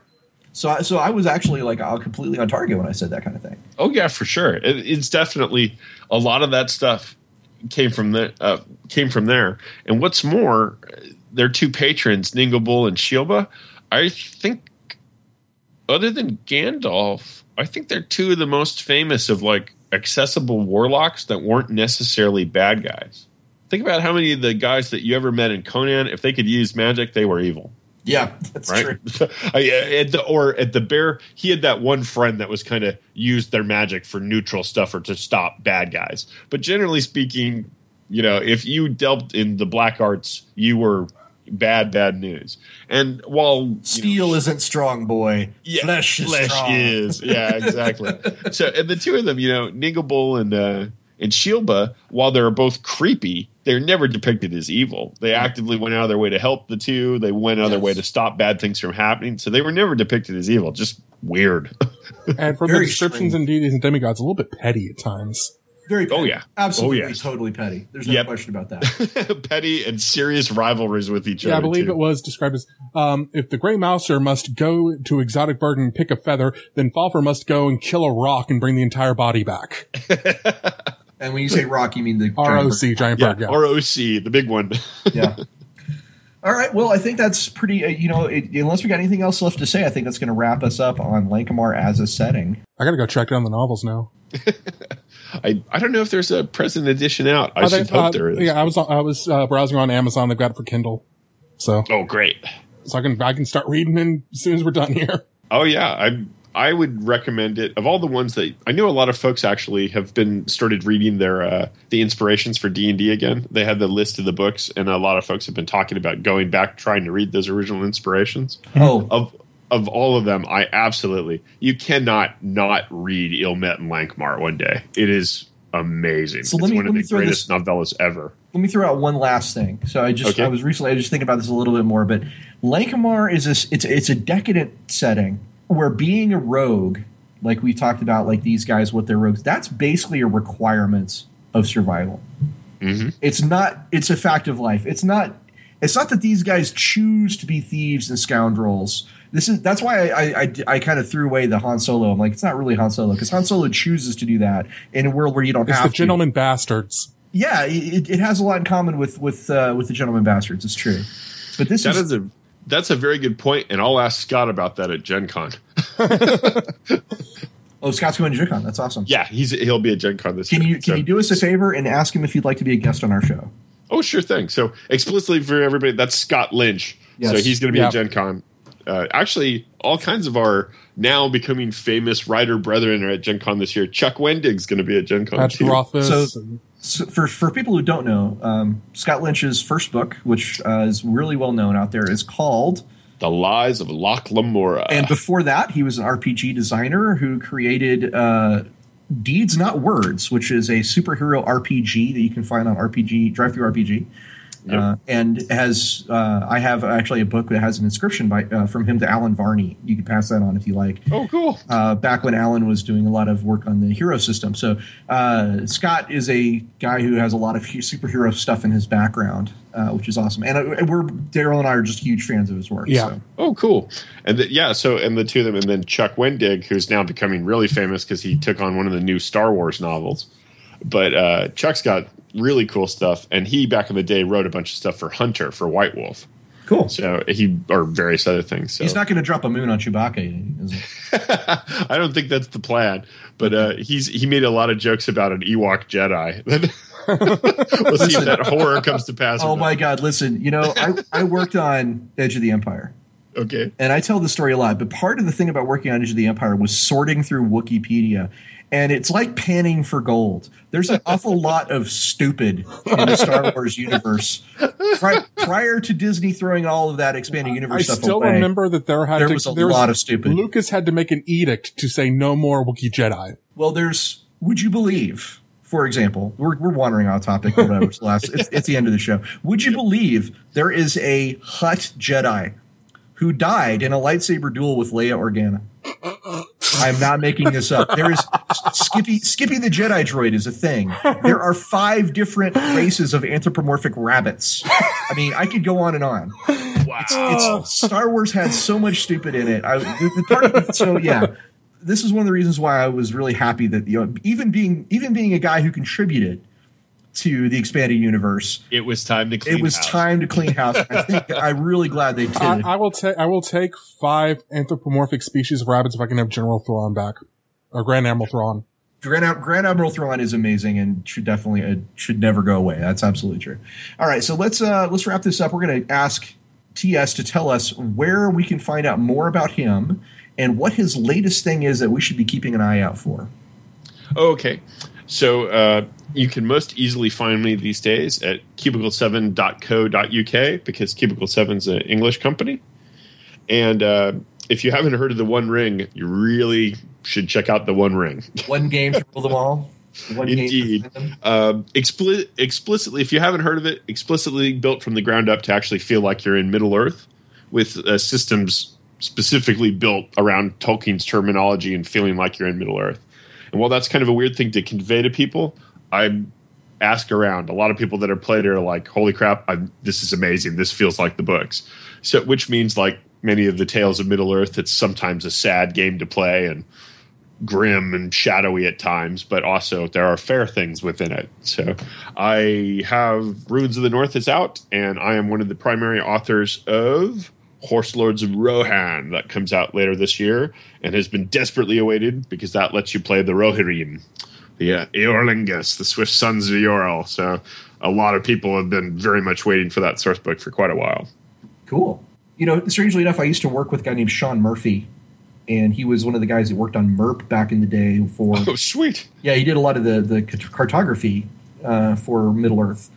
Uh, when they were de- defining it through the through the role playing game, and surprisingly, it, it's it always shocks me to, to find out like how much we know about pop culture comes from role playing games, and you know like almost everything we know about Star Trek, or sorry, Star Trek Klingons specifically, almost everything we know about uh, Star Wars in general comes from the, uh, the role playing game, and you know M- Middle Earth role play, believe it or not, ha- actually defined quite a bit of the Middle Earth world. So yeah, my understanding is they did a lot of interesting stuff. They they went out into a lot of areas that hadn't been touched upon. They like right. did Fafhrd and a lot of these other things. Our ours is kind of interesting. We are held by our agreement with the Tolkien Estate and Sophisticated Games. We can only refer to things in the appendices, in the Lord of the Rings, and in the Hobbit. But bless the good professor, he referenced a lot of stuff. There's a bit, lot of room there to play around in. Yeah, That's so cool. We play in that wiggle room frequently, right. And the appendices have lots of mentions that are most useful. Well, on behalf of Darryl and myself, I want to extend our gratitude to T S. Luckert for joining us on the show tonight to talk about Lankhmar. Thanks very much for joining us. And yeah, it was fun. Yeah, we'd love to bring you back on sometime, talk about some of your other things that you've been involved in in the, in the, in the past and in the future. But until cool. then... Uh, until next time, we're going to do our traditional endings here. So until next time, may all your hits be crits. And that about wraps things up for the Gamers Tavern. Tune in next time for our long-awaited episode on BattleTech. Be sure to like us on Facebook at facebook.com slash Gamers Tavern and follow us on Twitter at Gamers Tavern P C, as in podcast, to keep up to date on everything we're doing, including our live streams. If you want to watch our live streams, you can also follow us on Twitch at twitch.tv slash Gamers Tavern Show. And every Monday from eight p.m. to ten p.m. Central Time, we play Borderlands two with in-character commentary from myself, Ross Watson, and Michael Surbrook. We also host Saving Throws tutorial on Dungeons and Dragons called Proficiency Check immediately following the Twitch stream. You can also follow the new Shadowrun Actual Play Game Table Season two Plot Resistance on Friday starting at seven thirty p.m. Central Time. And you can find the archives of all of our live streams at youtube.com slash meet in a tavern. Until next time, the tavern is closed. Okay, so yeah, Fritz Leiber started writing in the late thirties, by the way. Jesus Christ. Are you sad because we still get paid the same rate he did? Um, probably, you know, adjusted for inflation, we are not even close to that, what he's getting paid.